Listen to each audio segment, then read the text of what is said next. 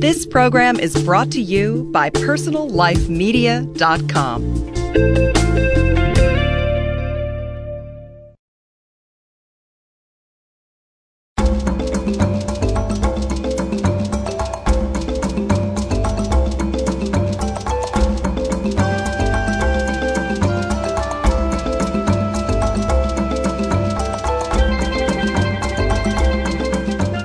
Hello everybody, welcome to The Joy of Living Creatively. My name is Eric Maisel, and this week I'll be introducing you to a new writer in a series I'm calling Editors Take Notice. As a creativity coach, I know how hard it is for writers to get noticed, and so I've invited several aspiring novelists to introduce themselves to you and maybe catch the ear of a literary agent or an editor in the process. Today I'd like you to meet Tess Hardwick.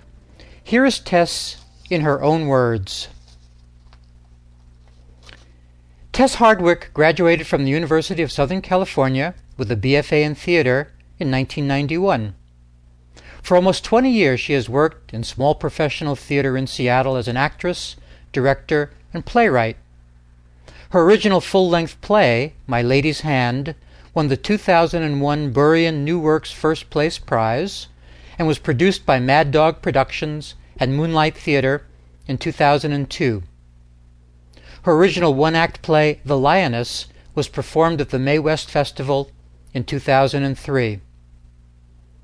Tess has just completed her first novel, Falling Star. It is the story of Lee Tucker, a successful and sophisticated Seattle entrepreneur who has arranged her life into a series of orderly lists, arranging everything so she can have the financial security she craved as a child. She's married to the right man, has a promising career, refined friends, and a pristinely decorated condo.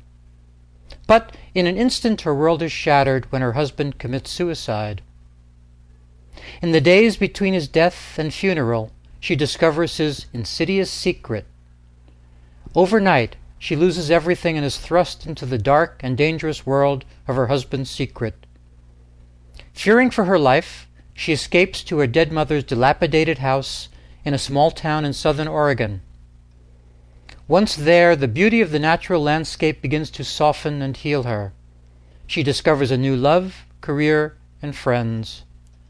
The small community reaches a dormant part of her, and she commits to helping the town reinvent itself as a tourist destination. However, her husband's dangerous legacy lurks alongside this new life, affecting everything with its subtle dread. Will she rebuild her life only to lose it? Here is an excerpt from the first several pages of Falling Star. She sat ramrod straight in the front row of the church, a crumpled, unused tissue balled in the palm of her hand, arms resting at her sides like a frightened schoolgirl waiting for the principal to summon her to his office. She was small, guilty, a wisp of bone and flesh. She was the discarded shell of a cricket. Her soft body, strong limbs, pulsing organs yanked from her, warm blood drained from the opening where her heart once lived. She stared, eyes unfocused, at the closed casket covered with white roses. The coffin seemed big, larger than she imagined, and too fat for Dan's body. He was only average height, compact and lean. He might feel lost in there, if any part of him was still hanging around, maybe his spirit before it drifted to heaven or the stars or the newborn body of some other human or creature of the earth. What was left of his face? She didn't know. She had thought she didn't want to know, that it would be best to remember him as he was. But now she sat wondering what remained and what was gone. Was any part of his face left, like his deep-set green eyes and his full lips, or was it nothing but the back of his head, with golden curls matted with blood? How do they prepare a man with a gunshot wound to the head for burial? She imagined how he did it, running through all the different scenarios hundreds of times, trying to knit together his last moments. She saw him in his car, parked in a busy lot at the waterfront park, with this backdrop of the Olympic Mountains. Perhaps you watched the joggers, or mothers with baby strollers, or truant teenagers steeking drags from a pot pipe, and thought how much he would miss the world with its simple beauty and pleasures. Or maybe he just stared at the dashboard, overwhelmed with despair and panic, and nothing registered in his mind but get it over with, so the pain and hopelessness could end. Maybe it was like a tunnel that sucked and twirled him into blackness, and he thought of nothing but the doing of it, the pulling of the trigger, the mechanics of planning his own death.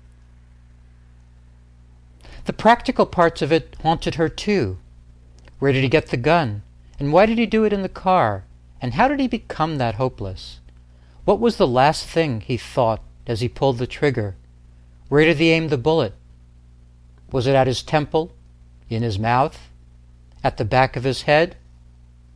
And the largest question of all, why hadn't he come to her with the truth? Falling Star will appeal to women who enjoy a redemptive story of an underdog that combines small doses of suspense, passionate romance, and a happy ending. Lee is modeled after the strong, complex woman of Jane Austen, and the brave real-life women we all know. No matter the circumstances, they continue, begin again, rebuild for themselves and for their children and for the men they love. Falling Star was deeply influenced by Tess Hardwick's own experiences as a child growing up in a small town in southwestern Oregon. The tiny town in which she lived was nestled in a valley between dramatic mountains and a river that meandered alongside and around the community. The vivid beauty of the landscape was in deep juxtaposition to the economic realities of a failing timber industry and the illegal commerce of marijuana crops. In Falling Star, she explores the current further decline of the American small town to methamphetamine labs and lack of industry in which to support family life, along with themes of redemption through love and that hope and despair live side by side in all of us. Tess Hardwick is married and the mother of 2 young daughters. She writes during nap times and in the early morning when the house is silent, but for the gurgle and swish of the coffee maker. She notices and is fascinated by everything about people and wishes to capture the subtle nuances of movement, conversation, and silence in her fiction. She finds all people interesting and wishes it weren't impolite to ask searching questions about their motivations, their secrets, and their longings. She loves story in any form. All of her fiction is about the redemptive power of love. Falling Star is currently available for review by agents and editors. For more information, contact Tess Hardwick at tess.hardwick@gmail.com or visit her website www.tesshardwick.com.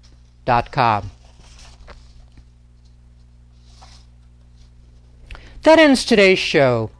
Tune in next week when I'll feature another aspiring novelist.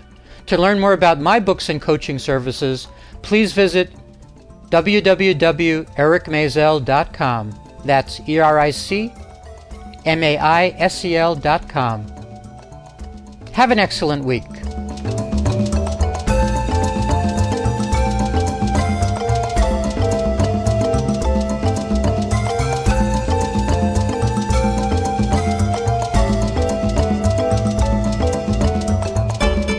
Find more great shows like this on PersonalLifeMedia.com.